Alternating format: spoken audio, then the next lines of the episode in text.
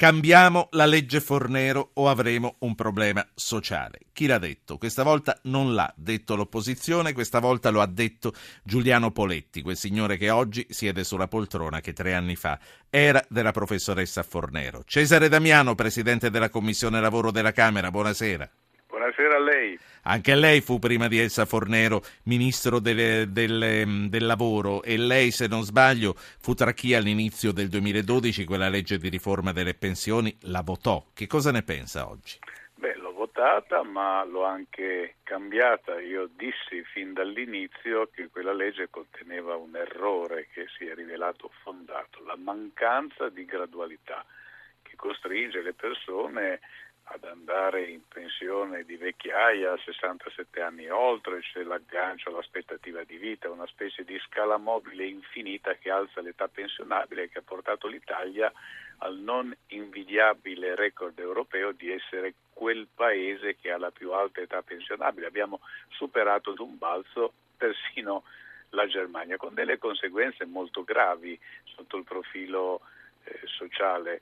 Lei consideri che se la generazione più anziana, la mia generazione, sta in fabbrica fino a quell'età, i figli e i nipoti stenteranno ad entrare nei luoghi di lavoro nel momento in cui non c'è nuova occupazione, in più le fabbriche invecchieranno. Inoltre c'è il disastro dei cosiddetti esodati, persone che sono trovate sbalzate eh, di sella, avendo di fronte 3, 4, 5 anni eh, di attesa di arrivare alla pensione, nel frattempo non hanno più lavoro e non hanno diciamo, nessuna protezione sociale. Abbiamo posto riparo con sei salvaguardie, abbiamo salvato 172.000 persone, ma ne rimangono ancora molte altre da salvare. Quindi ci vuole un sì. cambiamento.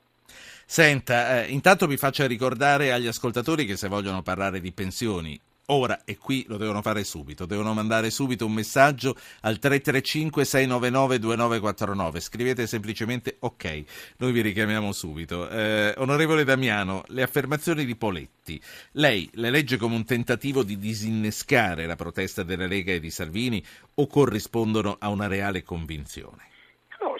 Il governo, il governo, vuole davvero. No, glielo chiedo perché lei dice, ha prima ha detto abbiamo salvato quelli che si trovavano parlando degli esodati. Elsa Fornero, Monti dissero stiamo salvando il paese quando la fecero, dissero non possiamo fare altro in questo momento se no c'è la bancarotta. Ma guardi che in quel momento ci fosse una crisi drammatica e che eh, si trattasse sempre in quel momento di avere risorse ingenti per coprire i buchi di bilancio e le difficoltà che avevamo a livello europeo e internazionale, evidente col debito che abbiamo sulle spalle. La mia critica sta nel fatto che la mano è entrata nella solita tasca, quella del pensionato, non è entrata nella tasca di quelli che hanno redditi molto alti, molto alti ad esempio eh, con una patrimoniale.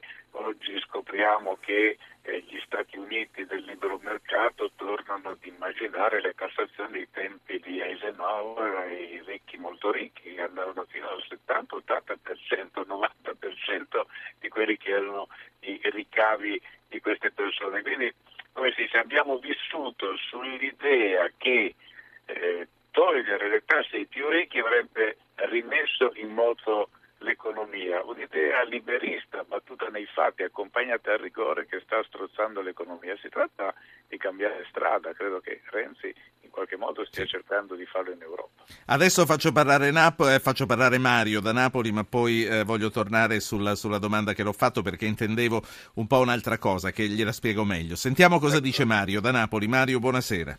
Buonasera, buonasera e grazie per uh, avermi concesso di intervenire. Io semplicemente ho, ho, mm, vorrei proporre l'invito ad una riflessione. Io ho 34 anni, faccio impresa da 14 anni, da che avevo 20 anni.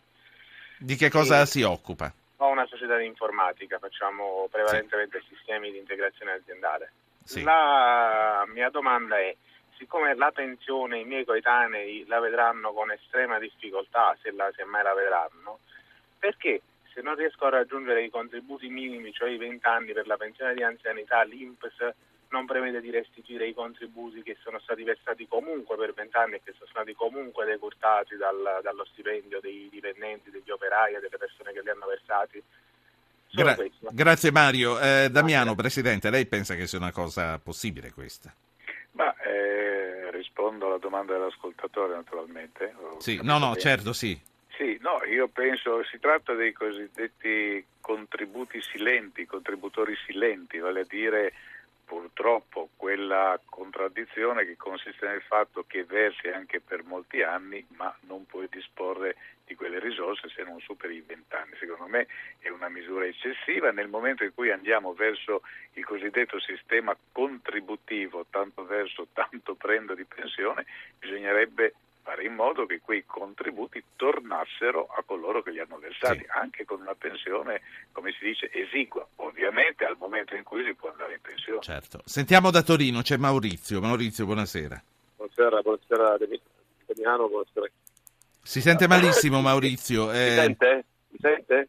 Così, adesso sì, quando okay. parlava davvero no. Okay. Ricominci, sì. Ok. Eh, il problema sociale è un problema che non è che ci sarà se le cose non cambiano, ci sarà e, ci sarà e basta. Perché? Perché ci sono già intere diciamo, generazioni che non, eh, non, avranno né una pensione eh, degna di vivere in futuro, fatto salvo che se ci andranno in pensione. E quindi io mi, mi stavo chiedendo chi si accollerà il, il costo, chi si accollerà le spese sociali di migliaia e migliaia e migliaia di giovani che oggi lavorano alle condizioni attuali e non avranno una pensione. Cosa fanno? Grazie a lei Maurizio. Fabio da Recanati, buonasera. Buonasera. Eh, senta, io sono nato nel 1952. Sì. Ecco, e faccio l'artigiano. Ci sono persone della stessa mia età che sono andate in pensione con 40 anni di contributi e 54 anni d'età. Altre persone che sono andate in pensione sempre la mia età con 57 anni e, e altre persone che per 5-6 anni non ci andranno 35 ancora. anni di contributi e io che ho 38 anni e mezzo di contributi e tra un mese 63 anni non ho idea quando andrò in pensione. Sì, lei che cosa fa?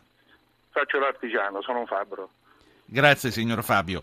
Allora, eh, Cesare Damiano, eh, Presidente della Commissione Lavoro della Camera, il primo ascoltatore ci dice guardate che queste generazioni che non ce la fanno ci sono già e vuole sapere chi ci penserà. E poi eh, l'altro ascoltatore dei Recanati eh, torna sul, sul fatto dolente della generazione del 52.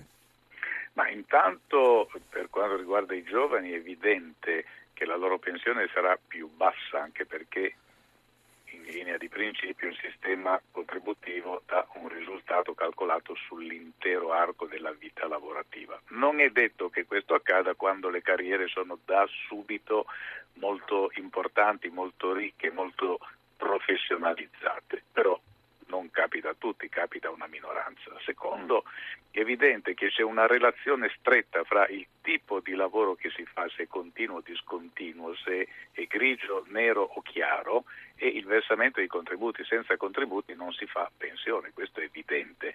Cosa capita ai giovani? Che a differenza della mia generazione in cui entravi a 15 con la scuola professionale, a 20 col diploma, a 25 con la laurea, era tutto incasellato, oggi si studia di più, ma si entra più tardi al lavoro, si comincia con lo stage, col tirocinio, magari non retribuito senza contributi, poi si fanno delle prove, poi si interrompe il lavoro, poi si fa un lavoro magari al nero, poi si fa un lavoro sottopagato.